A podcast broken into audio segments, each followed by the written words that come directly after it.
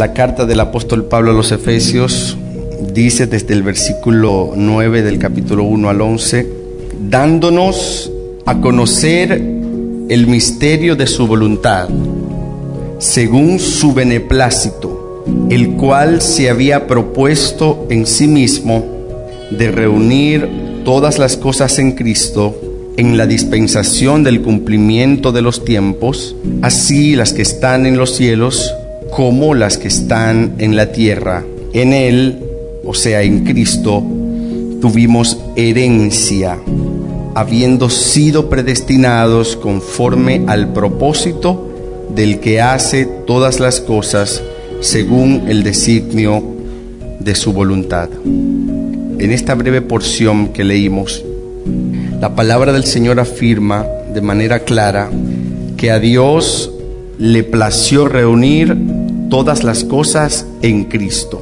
Y hemos hablado otras veces que la grandeza del nuevo pacto consiste en esto, en el resumen. Al Padre le dio el placer de reunir todas las cosas en Cristo.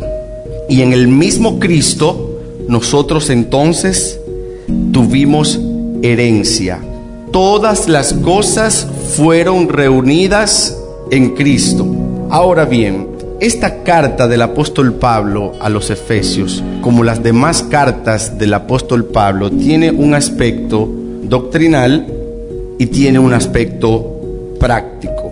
Desde el capítulo 1 al capítulo 3, allí vamos a encontrar los aspectos doctrinales de esta carta. ¿Y qué es doctrina? Doctrina es enseñanza. Nos habla desde el capítulo 1 al capítulo 3 de nuestra posición en Cristo.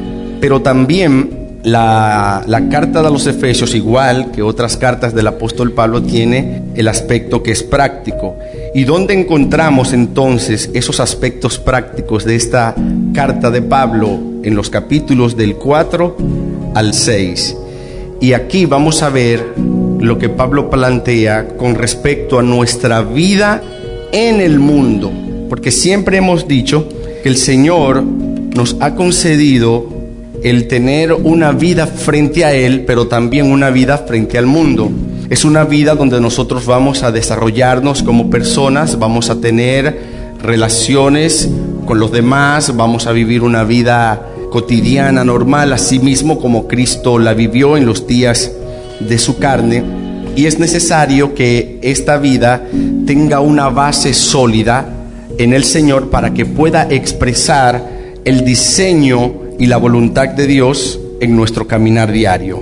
Hay otra realidad que encontramos en la parte práctica de esta carta y es desde el versículo 10 al 24 del capítulo 6, que es nuestra actividad frente al enemigo. Y de todas las cartas o epístolas del apóstol Pablo, es aquí en la carta a los Efesios que vamos a encontrar los valores más altos en cuanto a la conducta se refiere del ser humano o del creyente.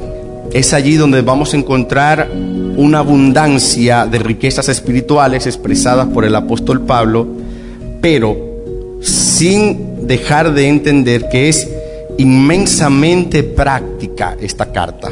En la primera parte de la carta a los Efesios vamos a notar la palabra sentar.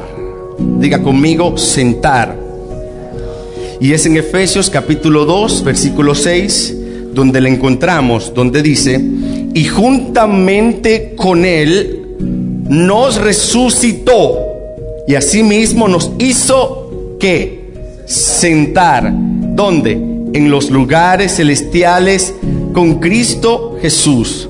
He aquí, señores, la clave que contiene el secreto para una vida cristiana victoriosa, para una verdadera experiencia cristiana el Señor nos hizo sentar juntamente con Él, esto no es un detalle menor, por favor.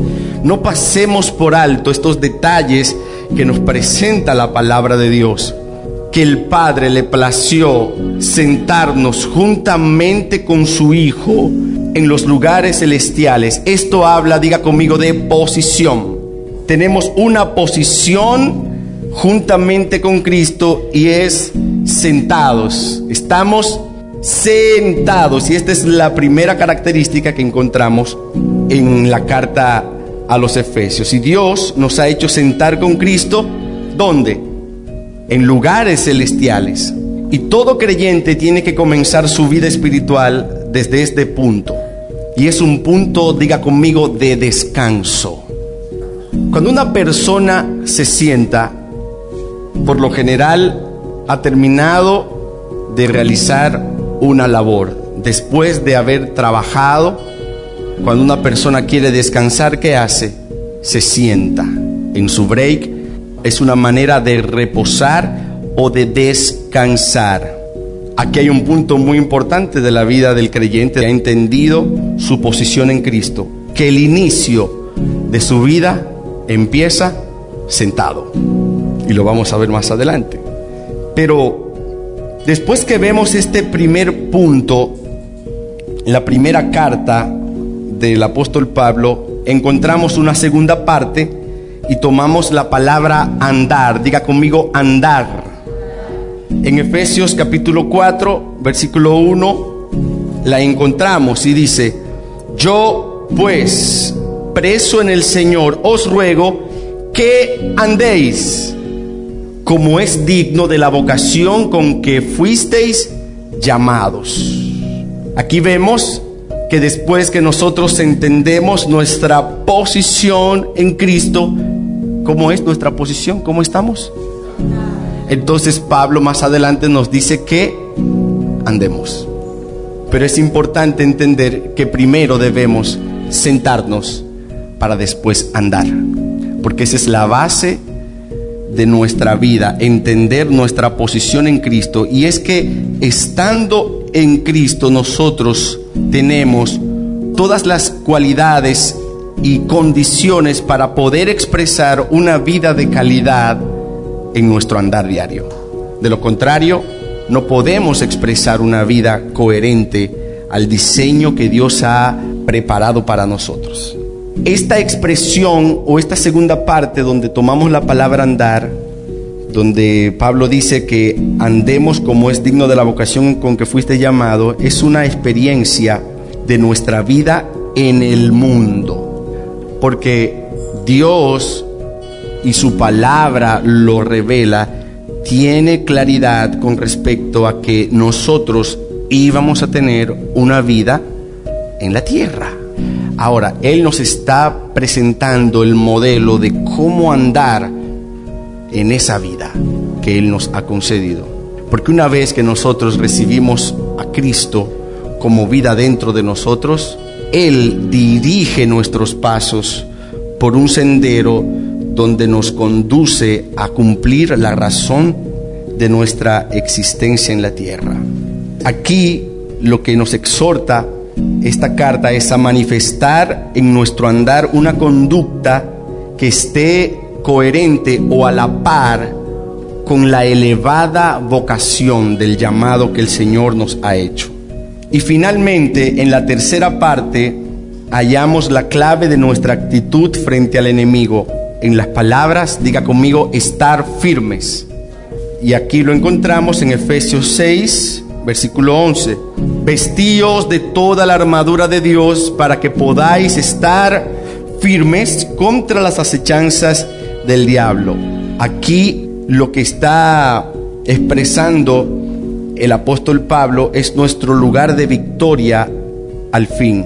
Así que tenemos tres palabras claves en Efesios que no debemos olvidar. Número uno, sentar, que tiene que ver con nuestra posición. Número dos, andar, que tiene que ver con nuestra vida en el mundo. Y número tres, estar firmes, que tiene que ver con nuestra actitud frente al enemigo. Y la vida del creyente siempre presenta estas tres actitudes. No se les olvide que estamos sentados andamos también conforme a la vida que el Señor nos ha concedido y a la vocación del llamado alto que el Señor nos ha hecho y estamos firmes frente a los poderes de las tinieblas o satánicos. Para ser un instrumento útil en las manos del Señor, usted y yo debemos estar cimentados en nuestra posición, no movernos de la posición en la cual el Señor nos ha colocado en nuestra vida diaria y en el combate en contra de las fuerzas del mal.